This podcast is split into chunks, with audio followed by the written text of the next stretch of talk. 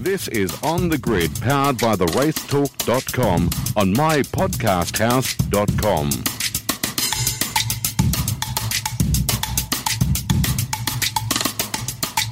G'day everyone and welcome to another episode of On the Grid powered by the racetalk.com right here on mypodcasthouse.com. Big show coming up. Garry Rogers from Garry Rogers Motorsport to join us in just a tick, as will Crowley. We'll have a chat to him about what has been a massive year for GRM in 2019. Also, Dale Rogers to join us. We'll preview Queensland Raceway and also this weekend in Formula One at Hockenheim. All that to come. Let's start the engine now.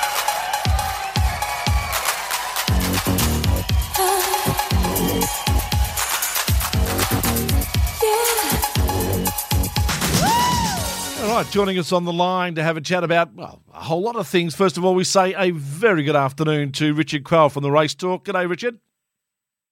G'day, Shebex. Nice to be here. Big week in motorsport, but we'll talk about that later. I'm very keen to talk to our first guest this week because um, uh, there's a lot, lot going on in his world at the moment. Yeah, certainly is. Probably the busiest he's ever been. Garry Rogers joins us, of course, uh, dealer principal for Garry Rogers Motorsport. Garry, g'day to you. G'day, Tony, and g'day, Richard. Good to talk to you. Good to talk to you as well, mate. Uh, it, it, would I be right in saying this has probably been the busiest 12 months for your outfit?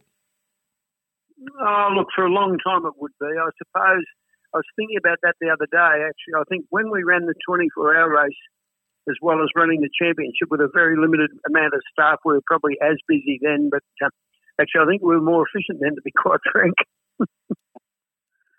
uh, your your season. We'll, we'll start with, with the supercar side of your equation, Garry. And it's been a yep. it's been a really rough season, and, and I think everyone's seen that for you guys. Really challenging, given all the changes that have gone on in the sport behind the scenes, both with your team and, and in the series overall. But was was Townsville uh, in the wettest, most craziest race of the year? Was that a, a ray of sunshine for, for what's otherwise been a really tough season? Oh, look, we've we've done a very ordinary job this year uh, I think Townsville was like it was a blessing for everybody because it, look, you work so hard, and, and I don't mean me personally, but like the mechanical guys, the engineering guys, the tyre fitters, and, and really they work as hard every time. But sometimes, and in recent times, we just haven't got it right. But to get that result, which a lot of it was probably through strategy and weather, but mind you, um, Beaver and, and Robbo did a bloody good job to get the cars where they did. But yes, it certainly gave us all a lift. But hey, this weekend we're going to have to do even better than that. Yeah, you certainly are. And uh, Richie Stanaway remains out of the car. Michael Caruso gets another run in there. Are we any closer to knowing when Richie may return? And on the other hand, is this probably the last time you'll get to use Michael because there is a limit to the amount that you can use these guys who are co drivers, isn't there? Well, I'm sure there is a limit, but look, regardless of that, I'm sure that look. First, I'd like to thank FPR for being, you know, kind enough to let us use him because I know he's committed to them, and and also, you know, whether we can keep doing that for limited or well, certainly once the endurance races come, that will, will end. But Stanaway's no nearer that we are really certain of as yet. I mean, he's it's a bad injury from what the doc, medical people told me. I'm no doctor. Um, but they keep assuring him, and of course he wants to drive the car, and of course he's not going to tell me he's not up to it. Although he has, in fairness to him, he has said, "Look, the way I'm at the moment, I can't drive it." But we're just hanging on and waiting to the last moment before we have to make a decision to either, you know, get someone else to fill that spot, or hopefully he'll be good enough to do it. You've been through some interesting times with GRM over the years, Garry, but this is this one of the more challenging scenarios you've had to work through in terms of a, a driver with an injury and finding these replacements, all the while trying to get your team back up to a, a competitive level? Oh, look, it's been a bit of a hard task, but the fact of the matter is you've just got to deal with each situation when it arises. I mean, when Richie came to our place, we were really happy to, that he was coming there. We figured he was going to be certainly a big um, positive for us you know, certainly his young age, and I mean, look, with no disrespect to Garth, I mean, I was really sorry to see Garth go, but the fact is, we're in a commercial world. I have to make some decisions that, that focus on the whole team, not just individuals. Um, so I thought that would work well for us, but the fact of the matter is, um, he hasn't been able to drive competitively because of his injury. So, you know, we'll need to address that. Um, well, certainly after this meeting, we need to know because from, if he isn't, isn't unable to, to be right to go, we will now need to make a definite decision on someone to fill that spot for the rest of the year. You, you mentioned Garth there, Garry. Was that in, in your time in motorsport? Was that one of the toughest decisions you've had to make? Because I know that you're a very loyal man, and I know you expect the same from your people, and I, I believe Garth gave that to you. That would have been a really tough decision for you to make. Tony, it was a tough decision, but as I say, I mean, look, I have to make decisions based on the well-being, firstly, of our sponsors and my staff. I mean, that is the whole paramount because without those people, there would be no business. Garth did a fantastic job when he came back. I mean, he started his life at our place. When he came back, when he went from Walkinshaws and came back to our place, that was great. But the fact is, commercialism comes into play with supercars. You, you need, you know, the financial resources to be able to keep doing it. And it's, look, it's no different to that. And, and it was tough, yes. Uh, I thought a bright note this year, and, and Shebex and I talked about it before on this show, that that I thought Bieber is driving as well as he ever has, if, if not as best as he ever has. And it's it's hard sometimes when you're in that 15 to 25 battle pack because all the cameras are looking at the red Mustangs at the front of the field and the Triple Eight cars, so you don't often get to see some of these shining performances, these great fighting drives in the field. But just, just looking back at some of the numbers and some of the performances, I, I reckon he's done a really solid job this year. Do you agree? Well, certainly Townsville, you'd have to say, was a great effort. I mean, those conditions are never easy. And, and mm. like he's still reasonably green. Well, he's not green to the business. He's been around for a while now. He came through the Dunlop series. He did a very good job in that, and that's why we thought he would, you know, get to the front of this sooner than he probably has. Uh, but we've just got to keep working with him and make sure that we get the very best out of him. Yeah, good young drivers are, are hard to come by. There's no doubt about that. Garry, a, a, year or so ago, we had a chat back in the paddocks one day, and we were talking about these cars and, and where they're at now in regards to their technical uh, situation. And I think you lamented the fact that you can't use mechanics on these cars anymore. You've got to seriously be an aeronautical engineer or you know have an engineering degree to be able to work these things out. Has that been a downfall for you guys? Is it is it making is it hard to find the right people to get these things moving? Oh, look, I don't think that's quite right. I mean, if you look at you take Wally Storey for example. I mean, he's he's not an engineer, but no one would be better along pit lane. He's a very wise old head that understands racing. I think you need to have people that look. You, you, good mechanical people are the ones that can bolt things in and make sure they're tight, the wheels don't fall off, and anything else. But in terms of development, then certainly engineering activity comes into play there. But I also think that you know there has to be a lot of or a good level of common sense in the engineering um, activity as well, not just certainly don't be just too absorbed by what the computers say or the data says. You know, you need to have a real smell and a feel for how the races work. And I think I've got some of the best blokes at that, but we've just not been doing the job properly in recent times. Mm. Have you had much input in these cost saving initiatives that are the talk of the paddock at the moment from supercars? Do they come and talk to you about what you'd like to see as far as trying to save some pennies?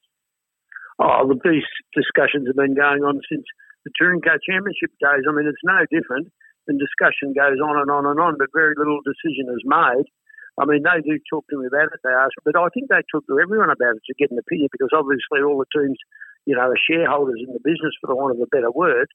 Um, but I'm a firm believer that I think we've got to stop talking and doing.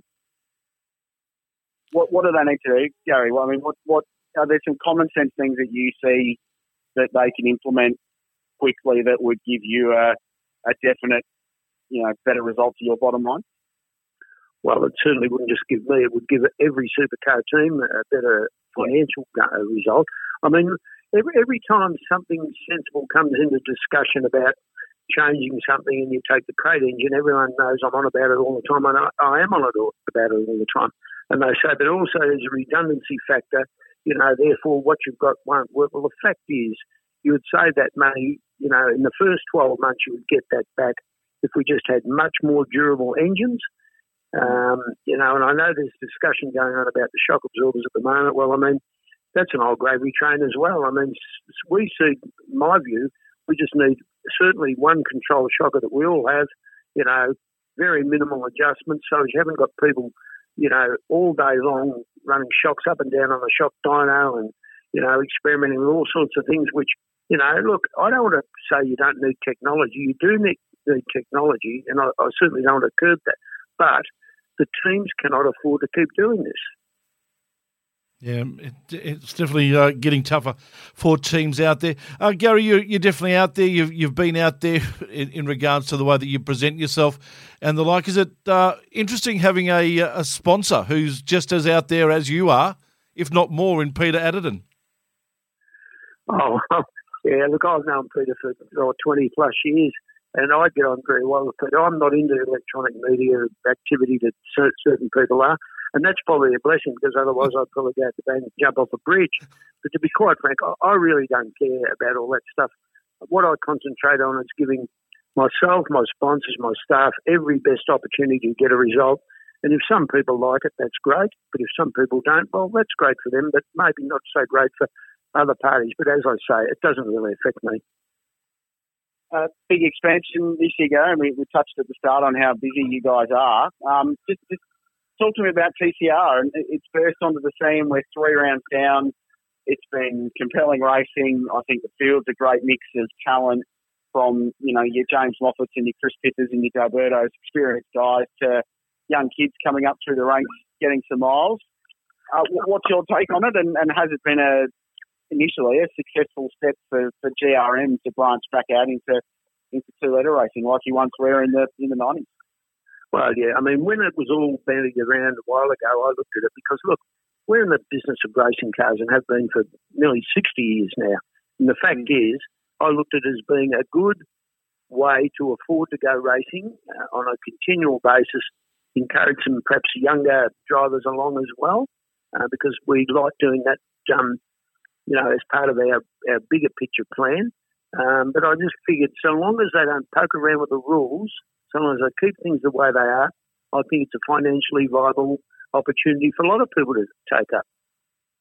The racing, and, and you would have to say, so far, I mean, I know it's a limited telecast, and I understand all that, but when you actually see the racing, the racing's pretty good. Yeah, yeah, been, it has been amazing. There's there's no doubting that, and. Uh, can you see it uh, expanding over time, or do you think uh, where it's at at the moment is probably about the level it needs to be at? I think well, I think, look, supercars are supercars, and it is the paramount event. There's no disputing that. I mean, that's what we all um, aim to do, and that's what I was certainly aimed to do too. But like I said, I had to look at what we could do business wise moving along. You know, can we afford to keep spending the amount of money on supercars that we do? No, we cannot.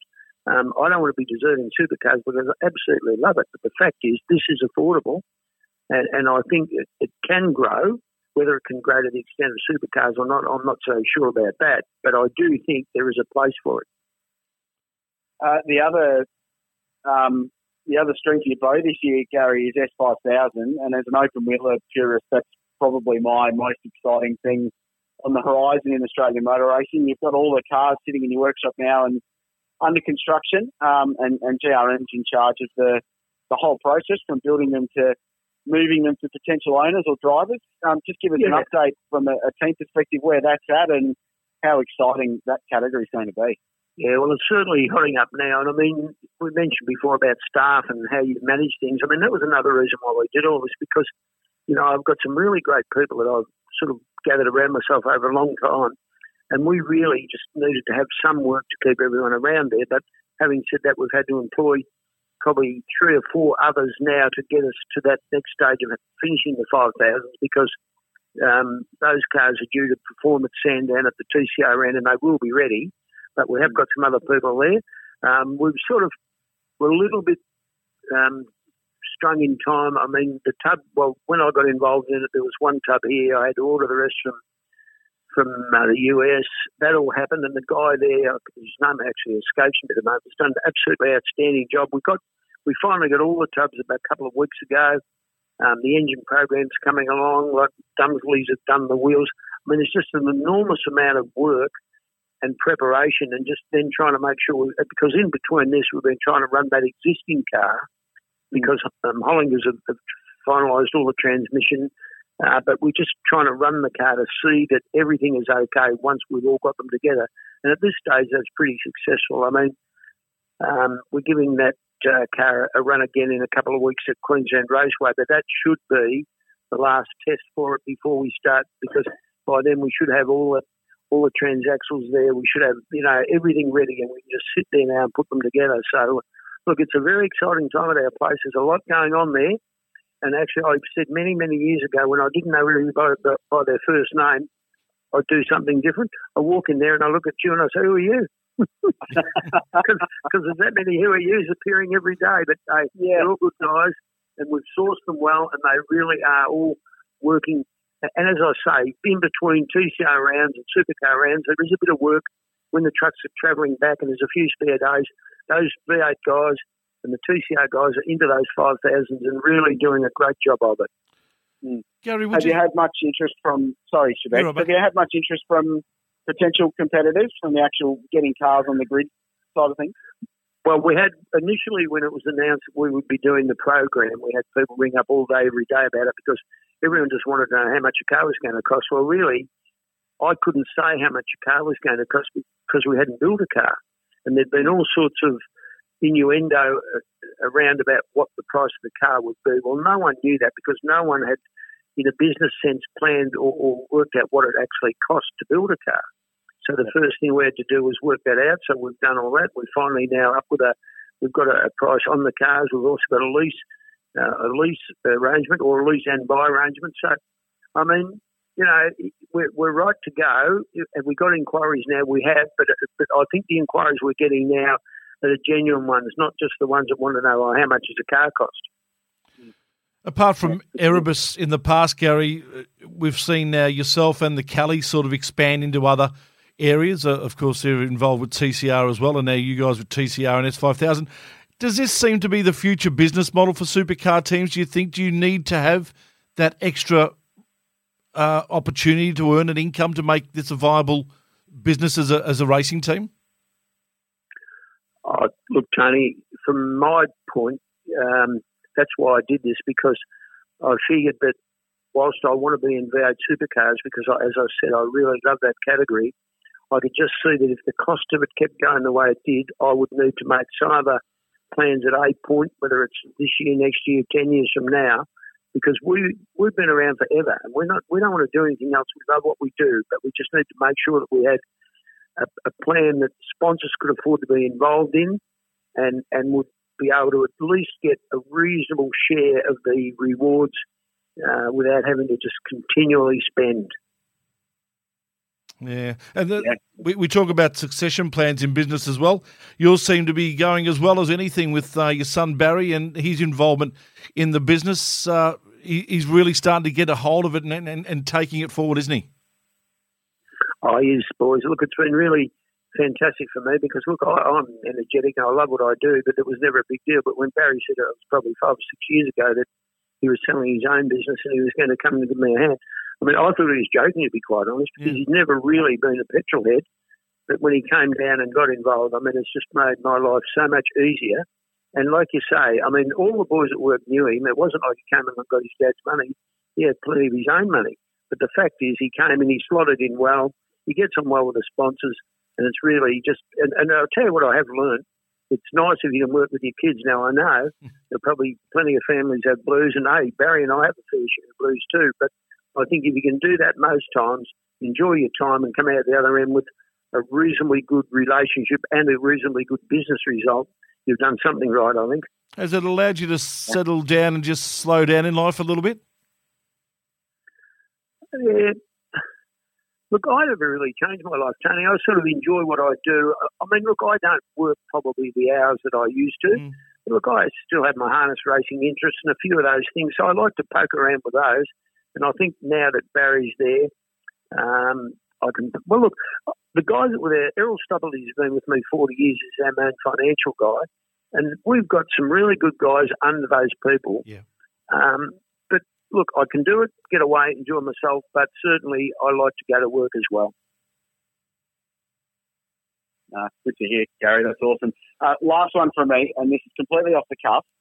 Cast your mind back to your driving career. Do you have, and we're running a, a series on the website soon about this, but do you have one race or one moment behind the wheel that sticks out to you in your driving career? Was it a, a Bathurst 1000 or a, a touring car round sports sedan race? Is there one driving moment from your racing career behind the wheel that sticks out as a favourite memory or something that that's stuck in your mind over the years? Not really, because look back then you just did it because you loved to do it, and and monetary matters were a lot different in those days. You you couldn't really go racing every second week or third week. I mean, no, look, there's in answer to your question, no, there's not. I just really enjoyed it every time I did it. Um, everyone says, "Did you have a favourite car?" Probably not, uh, but as I say, I just really enjoyed it while I did it, and I thought, sort of got to the stage where I couldn't do it well enough, so I figured, you know, that'll do. Garry, love having you. We love having you on the program, mate. Thank you once again for being involved. Uh, your honesty and, and the way you uh, you look at things is just uh, totally different to others, and it's uh, very refreshing. Thanks for your time. Congratulations on the turnaround in Townsville, and may that last for the remainder of the 2019 season. Well, good to talk to you, boys, and also to all the audience. Thank you very much. I look forward to seeing you all at the races at some stage.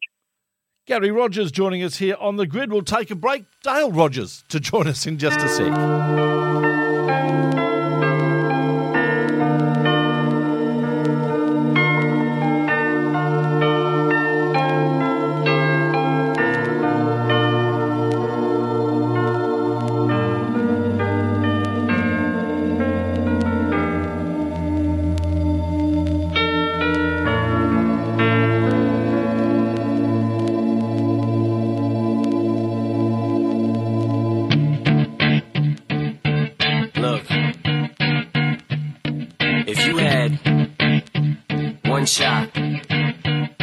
Opportunity. He sees everything you ever wanted. All right, we go from Garry Rogers to Dale Rogers, who joins us on the line, of course, from the racetalk.com as well. G'day, Dale. How are you? Tony, I'm great. How are you, mate? Yeah, fantastic. Thank you, buddy. Fantastic. Uh, Richard, Dale, what an interesting week this is. The build up to Queensland Raceway as we uh, start to sort of turn into the second half of the season, and that silly season continues, doesn't it? Yeah, it does. Uh, it, it's it's going to be a really interesting weekend. This uh, this, this is a, a critical round in the championship chase from all sorts of reasons, not just the uh, McLaughlin's dominant position in front of the standings, but that ridiculous fight that's going on for third through about seventh place as they try and get the pecking order to be best of the rest behind the Shell V Power Mustangs.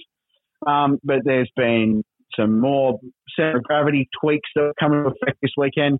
Park for May regulations come back in for their, their second trial of that after the successful test in, uh, in Tasmania earlier this year. Um, so there's, there's, some real interest in this weekend's racing, um, plus the fact that the Saturday race, at least live at the circuit, is one of the most spectacular of the season after the night races, of course. Setting sun, beautiful lights, the photographer's uh, wet dream, and uh, it always puts on a pretty good show. So um, yeah, lots to look forward to for uh, for Richard this weekend. Yeah, I think that's right, uh, Rich. And of course, the other thing we've got is the we've got supercars, Super Two, and Super Three. So it's uh, an extraordinary weekend of uh, of supercars, and uh, I haven't seen full entry list yet, but uh, you know we, we could be in excess of fifty or sixty cars there, which is fantastic. So uh, it's, it's really looking great. this it? is worth talking about, boys, and I've, I've, actually crunched the numbers. So there are 24 supercars, 20 um, Super 3 cars in Kumho Super 3 series, and as far as I know, 18 in Dunlop Super 2. So that takes us over 60. 62. So, yeah, well, yeah, absolutely. Good math. Um, so when you look at that, that, I mean, that's it's remarkable, isn't it? So this is the second time that the three categories have ever been on the same program. And the first was at Phillip Island in 2017 when what is now Super 3 was known as V8 touring cars. There were 68 cars running that weekend. Super 2 was a bit stronger that season than it was this year. And obviously you had two more main game cars as well. But I, I reckon no, no category in the world could put what is essentially the same formula of car. Now, take out of the fact that Super 3 cars aren't the car of the future space frame chassis cars. That, that's an evolution to the regulations, sizable one, but it's an evolution. Um, the, the, three tiers of NASCAR racing are all vastly different between Truck Xfinity and the main series. Um, outside of GT3, I don't know if there's any category anywhere in the world that can field three grids with an average grid number of 20 cars and a total of just over 60. it, it's a pretty good ad, despite all the supposed dramas and the issues that go on behind the scenes. It's a pretty bloody good ad for the the formula, isn't it? That we're at this point where it can sustain three separate classes of what is exactly or essentially the, the same set of regulations. Yeah, and the good thing this year, Richard, as we've spoken about, is that the the, the, the real step up has been Super 3. Now, whether that's the fact that it's now recognised as a true supercars category or whether or not the ladder is now correctly in place where you can get mm. some young guys in it, but it, it, it's come on leaps and bounds. You know, it, I think it started off life with, with a couple of great young guys in it, but mostly some old, some some gentleman drivers, dare I say, uh, in in older cars. But now, genuinely, you're seeing the the cars drop into that category, which is still very very good cars, good mm. young drivers, and they're battling very hard. So quality racing has stepped up enormously in Super Three, and that's probably pushed Super Two along a bit as well. Mm. Yeah, I tell you what, I, I, agree with you. And on, just, just, just, just to finish that point, I've I've done some calculations on this. I fired up the calculator. When you throw when you throw TCM into the mix, and, and they're also on the program, it's a bloody good support program this weekend.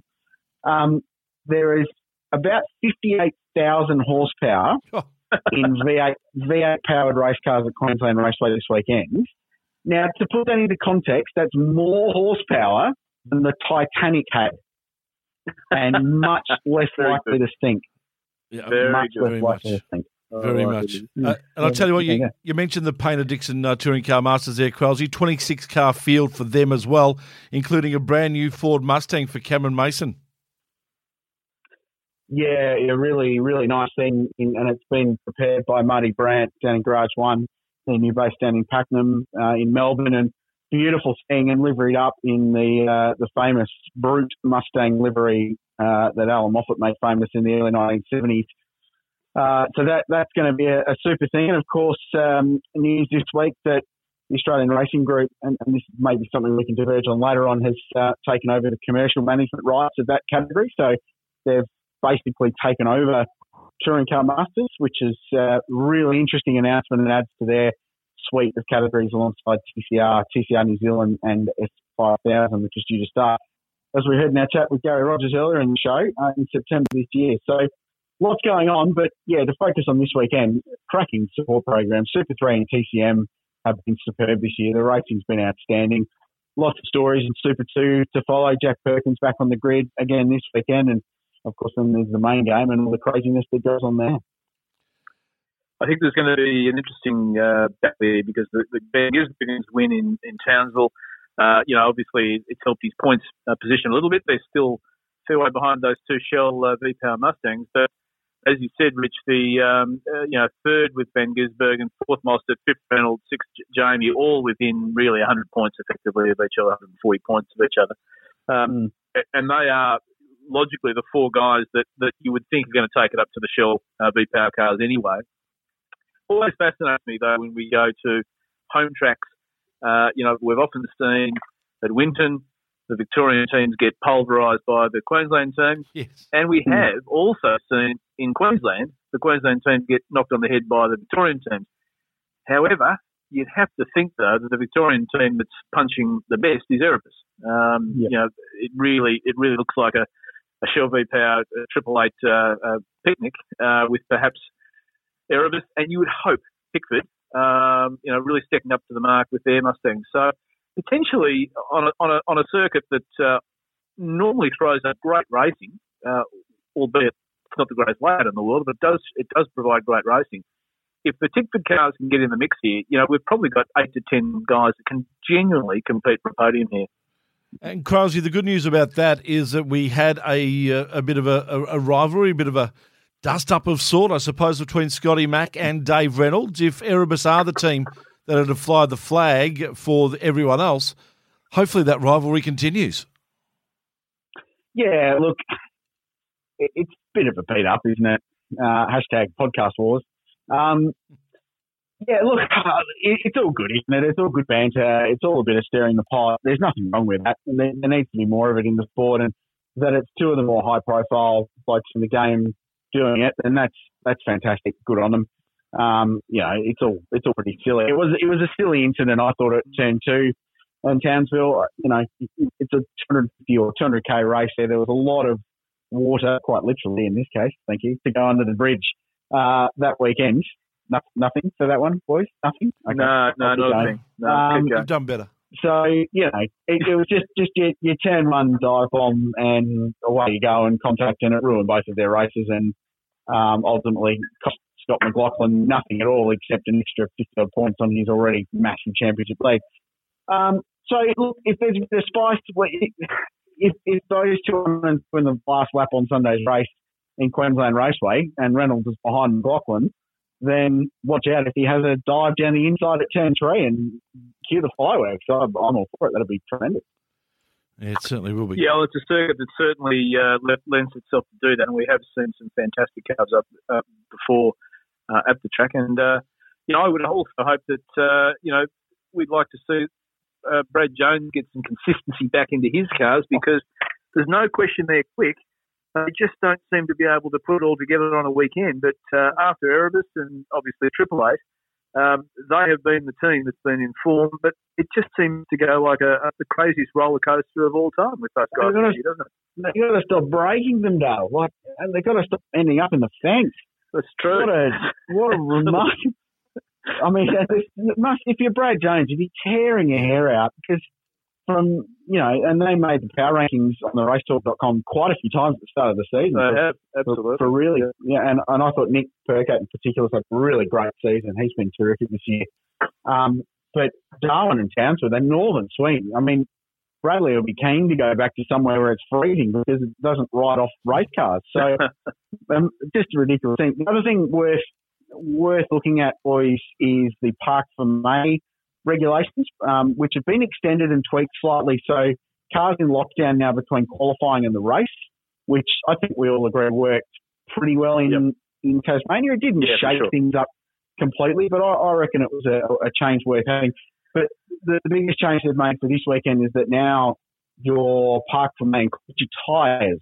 Yes. So same rubber on the cars, and I'm wondering if that changes the strategy for qualifying before you go motor racing, and whether you go out bang time and then throw a new set of greens on at the end of qualifying, do one lap, and there your tyres, so you've got good rubber for the start of the race, or do you throw what you've got at it, qualify at the front of the field, and then know that you're going to start on tyres that have had a couple of heat cycles and, and at least two or three hot laps. And so it just throws a little bit more strategy from a team perspective into the game and for the drivers to look after them earlier. And I wonder if it might make that first pit stop in the race, the one pit stop on Saturday, two on Sunday, just bring it back earlier as people try and get their qualifying tyres off the car and put better rubber on earlier in that, that second stint of the motor race. But um, these are all things we'll learn this weekend and see if that, that regulation for this year continues to pay off like we think it might. And we also, it's also been a track, Crailsy, that the tyres, you know, there is dig at this track, and uh, you know, you, you may find that either strategy puts you either in a good position because you've been smart, or you're at the front of the field, your tyres are coming off cliff. So mm. you're right. It's probably the one thing that's been added to this, and I, you know, good on Supercars for trying this because the Tasmania experience was good. This really does spice it up, and it would be great if, if by the strategic call that we do get some cars up in that top 10, like we had finishes at Townsville in the second race in top 10 that actually are not normally there because that will spice up the racing. So, uh, you know, you've got to pull the supercars for trying these things. I think they're going the right way with these things. It's an entertainment uh, business and uh, uh, this is going to spice it up. So, uh, on a track that notoriously can uh, be pretty hard on tires. So, it's good. Good thing. Boys, we'll move from supercars. Oh, before we do, tips for the weekend? Uh, you go first, Dale. I've got no no idea. Uh, yeah, look, uh, there's no question in my. This is to me, it's a shell. It's a shell V power round. Um, the one I keep saying, I reckon if Jamie gets it all together, he's the threat. van Gisbergen will do well. Um, I said it uh, last time we quizzed this. I'll put Shell V Power in the car and Penrite in the in the engine. I'm going to put uh, Shell V Power in the car, and I'm going to put some Red Bull I don't really like Red Bull, but I'll put it somewhere. in the cup holder. In the cup holder. yeah, don't open it or stink the car Uh, yeah, um, look, it's, it's a tough one. I, I, agree with everything Dale said, and, and it's hard to go past those two, obviously. And um, like I touched on earlier, I think that the big talking point will be where the Penrite cars end up. um, not the test track, and, and, just to see where Dave and, and Anton roll out. Um, but I, I, reckon as well, based on what we saw on the Sunday in Townsville, based on the fact that they've they've just tested there and done a lot of laps of the place, so I reckon Todd Hazelwood in the MSR car will be in the mix. I reckon he qualifies in the top ten and could be on for his best result of the season at some point. I know that's a pretty vague prediction, and I make no apologies for that. But I, I just like what they're building hmm. there. I, I, it's strange what's going on in that team, and we can delve into it later on uh, down the year about why he's been told to go and look for another drive and what the circumstances there are. And we'll, someone will get to the bottom of it at some point. But uh, really like what they've done, and uh, I think they're due for a good one. Tony, can I just add in one thing? And, I, and I, I, think it's probably flying on the radar a bit. Um, this wildcard system has really worked. Um, Jack Smith has been pounding around in that in that, in that car, uh, the Brad Jones car. Uh, he's done a pretty good job. You know, yes, he was the, he was a real rookie in the field, and a couple of guys said he got it away a few times, but he's done a good job, got some experience, and the rookie that that wildcard program has now shown he's popped up with the driver Todd Hazelwood in the endurance races. Mm. So, what what you know, what another good process, good way to blood the young guys in from Super Two into the field, and then there's the reward. He's he's in the field for the enduro. So again, good good ladder, really really good thing. Boys, just very quickly before we uh, wrap it up, a couple of F1 things that have come up in the last uh, week or so. First of all, the uh, F1 rules have sort of been revealed. Uh, details of for 2021. Are we happy with what we're seeing? Uh, yeah, look, the, the interesting thing that I got as a bit of a, an Anaraki geek that likes the technical side of it was that they reckon they've so they they say that the car following loses up to fifty percent of the downforce on the front of the car, which is why they can't follow and why they can't overtake. Mm. And they think with this new set of regulations that they have reduced that to five or ten percent, and that's a pretty significant mm. change to the way they go racing. Um, it's something IndyCar did successfully when they went to their current era kit at the start of the last season. And the racing in IndyCar has been absolutely fantastic. And those cars can follow each other. Mm. And as a result, the racing's really good. But for mine, it, it's still a stopgap to fix the bigger issues that the sport's got, which is around the inequality in the way that it's managed and that the income uh, is divvied out to the teams. And you're always going to have, at this point, uh, that massive um, disparity between the haves and the have-nots, and that affects your level of competition. Where, uh, and admittedly, IndyCar's a spec formula, and we don't want Formula to go down that road. We love the individual engineering, but you look at IndyCar where Penske might run a car for 10 million a year, and one of the small teams, Ed Carpenter, might run a car for four but they still qualify within 0.3 of each other. And on a good day, the Ed Carpenter car can beat the Penske's, and uh, you get those great stories. And that doesn't happen in F1. So that's the biggest thing they've got to fix. They've got to force these rules through. They can't bow down to the teams like Ferrari and Mercedes who might push back. they've got to level the playing field, and they've, they've got to change the way that all this has worked out. So you can at least go into a Grand Prix going, can Force India or Racing Point or whatever they're called today, can they go and get a podium? And in the old days when I grew up watching F1 in the 80s and 90s, you had that scenario because of the unreliability. So you never knew which car would get to the end. Um, and you'd get that variety in different podium finishes. And Olivier Panis had ended up winning the Monaco Grand Prix, and Gianni Morbidelli was on the podium in Adelaide because everyone else blew up. That was terrific. They're also reliable now that that doesn't happen, so they need to drag the competition closer. That for me is key. The regs go a long way to doing that. They've just got to make sure they do them without it being corrupted by the political process in the sport. Yeah, I, I, absolutely right, Richard. You know, the, the, the, when it comes home to roost, Williams, um, you know, yes, they have got a little bit closer to the back of the field. They still employ 650 people. Amazing. Yeah. Um, yeah, it is. It is extra- when you think about it, it's an extraordinary business that they're running, and they are struggling to get within well, a second and a half in qualifying yeah. of the nearest competitor. Yeah. So it's, it's you know yes, I know they've had internal structure problems and everything else, but but you, you look at the enormity and the scope of what they're doing. You're right. The money has to be spread properly so that those teams uh, can can benefit. The other thing that's occurred, which I think needs to still be, even though the new rules thing, is this is this this approved parts list that, that a team can buy because you know when you look at it in, in Colo, they Haas are marginally a constructor. It's a Dallara chassis and it's basically running Ferrari gear. Now it's very close to not being a constructor. Now that's the rules, and you know good on Haas for, for doing that. Although I've um, got to say that they've, they've, they've probably hit the wall a bit this year after a great start. But nonetheless, if that's the way it's got to go, then teams like Williams will, will then, the true constructors, and Williams make everything themselves, it mm. will change the game. So mm. there's still some, there's still a little bit of, you know, there's a lot of manipulating to do just to see what the model is, is right. Probably being able to buy from the parts bin is the good, the good way to go, but not to the extent where you can basically go to a, a third party to build your chassis and then basically fill it up with another team's parts. I actually think that Hastings has gone too far.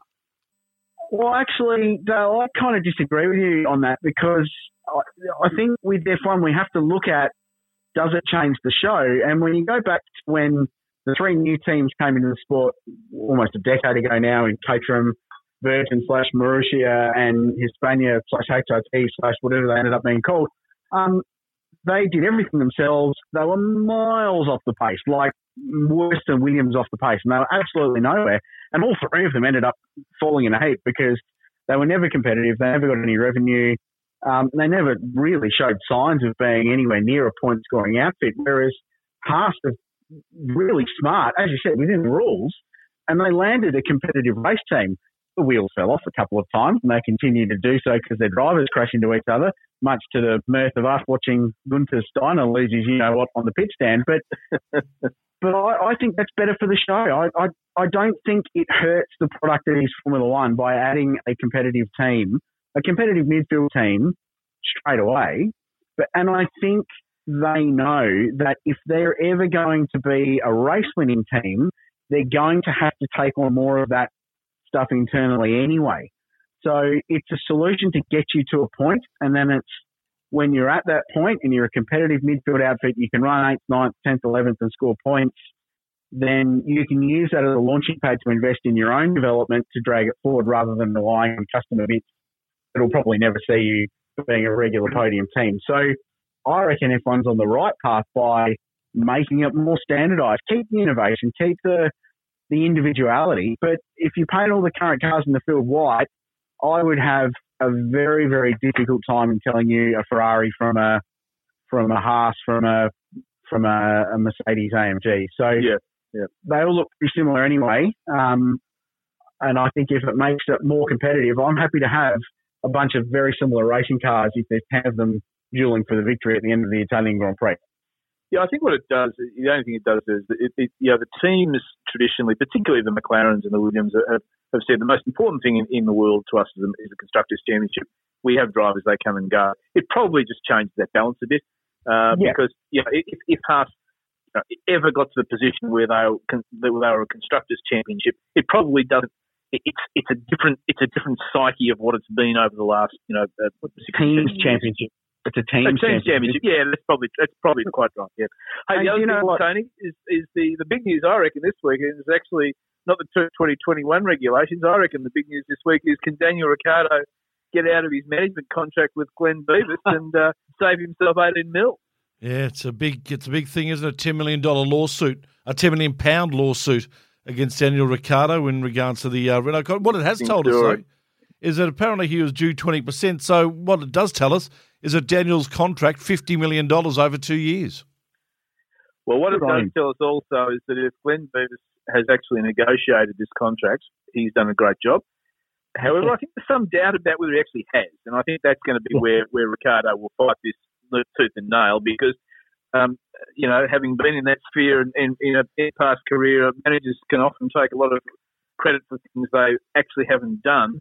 Um, but if it's a contract, yes, he's entitled to it. If if Daniel's negotiated this and cut him out of it, then it's going to be one hell of a fight. So, uh, but you know, he's the, the, good thing about it. Ricciardo's in the news, no matter whether he's bombing at Austria, driving like an absolute weapon at Silverstone, or uh, in court over his, his manager. So at least Aussie Formula Ones are in, in the news. Yep. No manager that we know has ever actually done anything like that. I'm sure. No, no. no. Or, Shebeki, we, we we could do a manager special on this show. I we I reckon we've got we've got a bit that we could we could drag out that could make a pretty compelling hour or so of a podcast. Or thought. I might I might tip that one out. I think. Oh, you soft, soft. Uh, also, the other news too. Great news: Australia and Melbourne holding the Grand Prix until 2025. So well done there, and uh, bad luck, Sydney. You don't get it again this time around. Boys, a quick right. a quick winner for Hockenheim. Uh, uh, backyard, Hamilton. Yep. No, no, no, no, no, no, no. Uh, Charles Leclerc. Finally, got, he's got to get one at some point. And why not put rub for uh, rub uh, AMG's face in, in their home home test? That'd be well. The so Ferrari was pretty handy there last year, and yep. Sebastian yep. chucked it straight into the scenery. So um, yep. yeah, good, good call. Good. All right, boys, enjoy your time up at Queensland Raceway this weekend. Look forward to catching up with you when we uh, review it all on uh, next week on, on the grid. Super good. Thanks, See you, boys. Hey, guys. Thank you. So there you have it, another episode of On the Grid wrapped up and locked in the can. Thanks for joining us again today. Look forward to speaking to you next week when we do a full preview of what happened in the Formula One Grand Prix in Germany and also supercars up at Queensland Raceway. The racetalk.com is our proud partner. Of course, we are powered by them. And we look forward to uh, speaking to you again, as we said, next week, right here on mypodcasthouse.com.